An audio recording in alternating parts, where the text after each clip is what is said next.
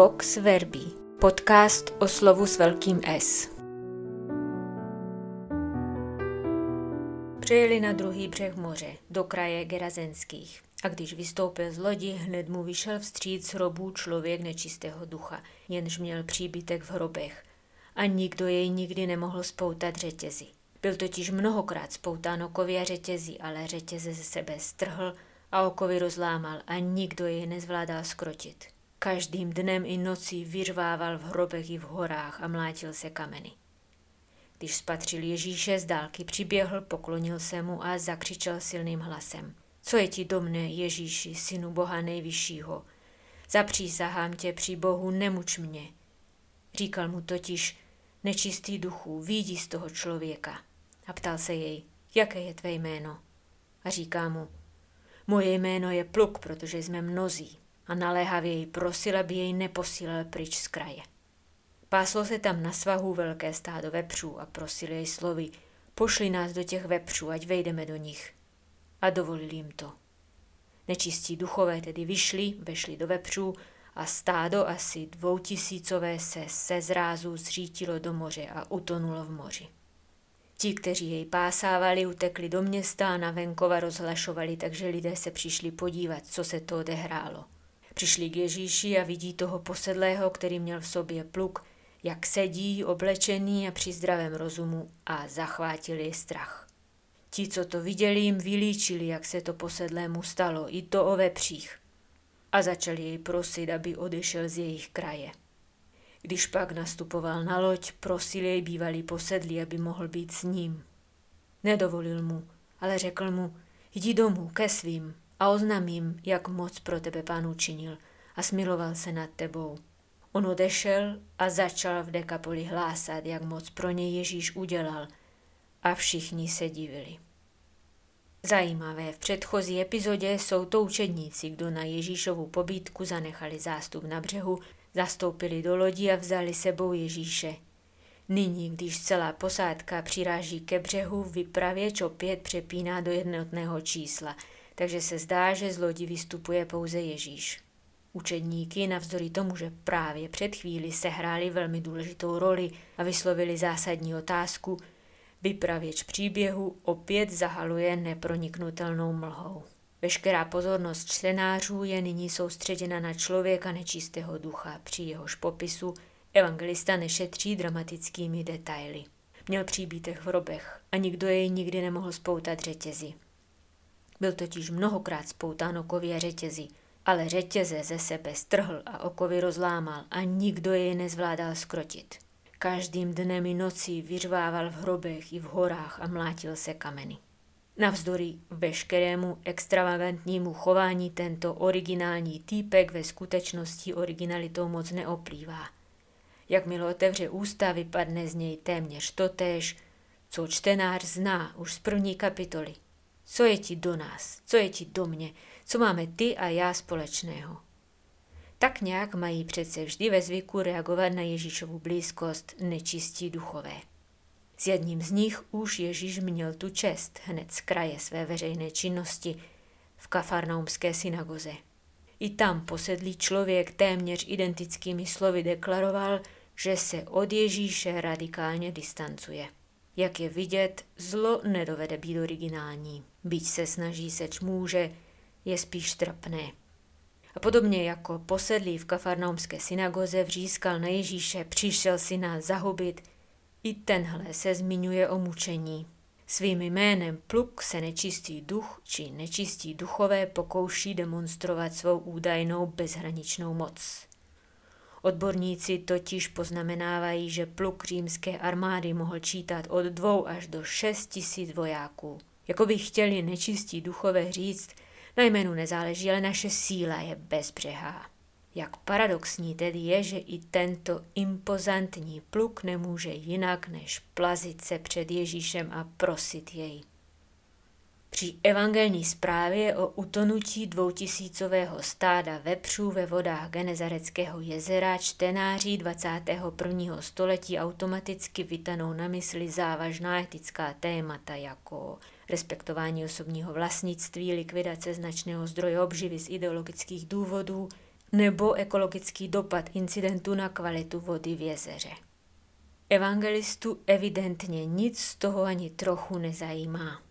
Na srdci mu leží důraz na význam a nespochybnitelnou realitu osvobození k němuž právě došlo. Hodnotu toho, co se právě odehrálo, nelze ekonomicky vyčíslit. A doslova hmatatelnou reálnost Ježíšovy moci nelze popřít. Právem tedy zaměstnanci místního JZD utíkají co nejdřív vyličit tu událost všem svým příbuzným a známým. A když obyvatelé blízkých měst a vesnic dorazí na místo incidentu, na vlastní oči vidí. Co vidí? Při vystupování z lodi utíkal Ježíši vstříc člověk posedlý nečistým duchem. Nyní ale evangelista píše, že gerazenští občané viděli posedlého. Byť sedí slušně oblečený a při zdravém rozumu, není pro ně na prvním místě člověkem. V jejich hlavách je zapsán jako posedlý. Jak reagují gerazenští občané na to, co vidí? Začali Ježíše prosit, aby odešel z jejich kraje. Čtenář Markova Evangelia je už dávno zvyklý všímat si, jak stejná slova v příběhu vzájemně propojují i zdánlivě nesouvisející skutečnosti. I v tuto chvíli se v duchu zachvěje. Ti slušní gerazenští občané prosí Ježíše, aby odešel, stejně jako když prosili Ježíše nečistí duchové. Tito občané Nepotulují se kolem hrobů, nevyřvávají po horách, nemlátí se kameny, ale při vší své slušnosti nechtějí mít s Ježíšem nic společného. Úplně stejně jako nečistí duchové, jen jejich způsoby jsou politicky korektnější a společensky uhlazenější. Obyvatele Gerazenského kraje zachvátil strach. A strach, ten už přeci čtenář taky zná – Tatáž emoce, která se zmocnila jak učedníků na lodi po utišení bouře, tak gerazenských občanů po vysvobození posedlého, se nyní začíná vybarvovat v plné parádě. Není to bázeň, která je ve starém zákoně počátkem moudrosti. Naopak, je to zlý strach, který je překážkou na cestě k Ježíši. Ježíš respektuje touhy gerazenských milovníků vepřových řízků a nastupuje opět na loď. Nicméně příběh se ještě neskončil. Je zde ještě bývalý posedlý, jenž se u Ježíše domáhá palubní vstupenky na loď, protože chce být s ním. Ve třetí kapitole Markova Evangelia jsme se dočetli, jak Ježíš ustanovil svých dvanáct, aby byli s ním a aby je posílal hlásat. Ten první úkol se jim daří jen velmi stuha, pomalu a velmi nejistě.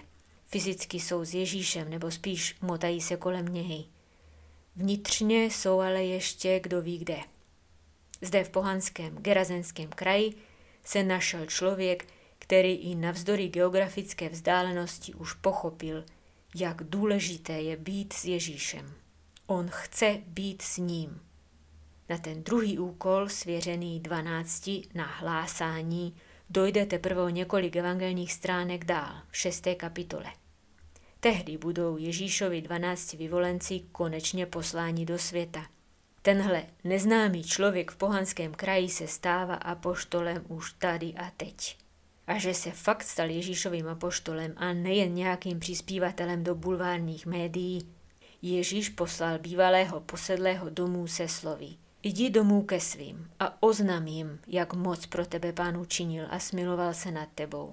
Oznamování či sdělování, o němž mluví Ježíš, může být totožné s aktivitou pastýřů, kteří se rozběhli do měst a vesnic, aby roztroubili, co se právě stalo. Sloveso je úplně stejné. Tento muž ale odešel a začal v dekapoli hlásat.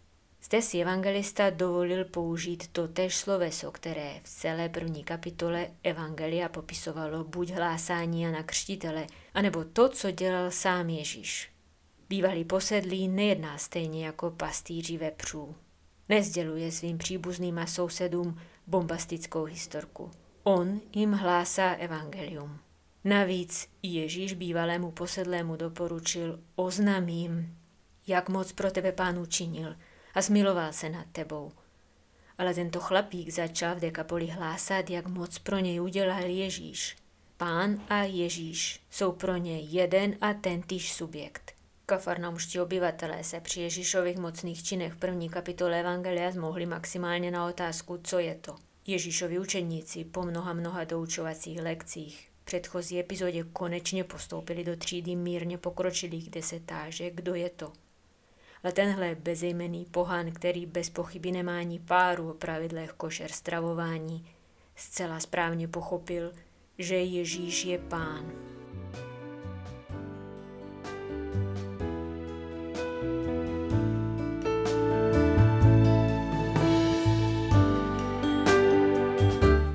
Vox Verbi z nakladatelství Paulínky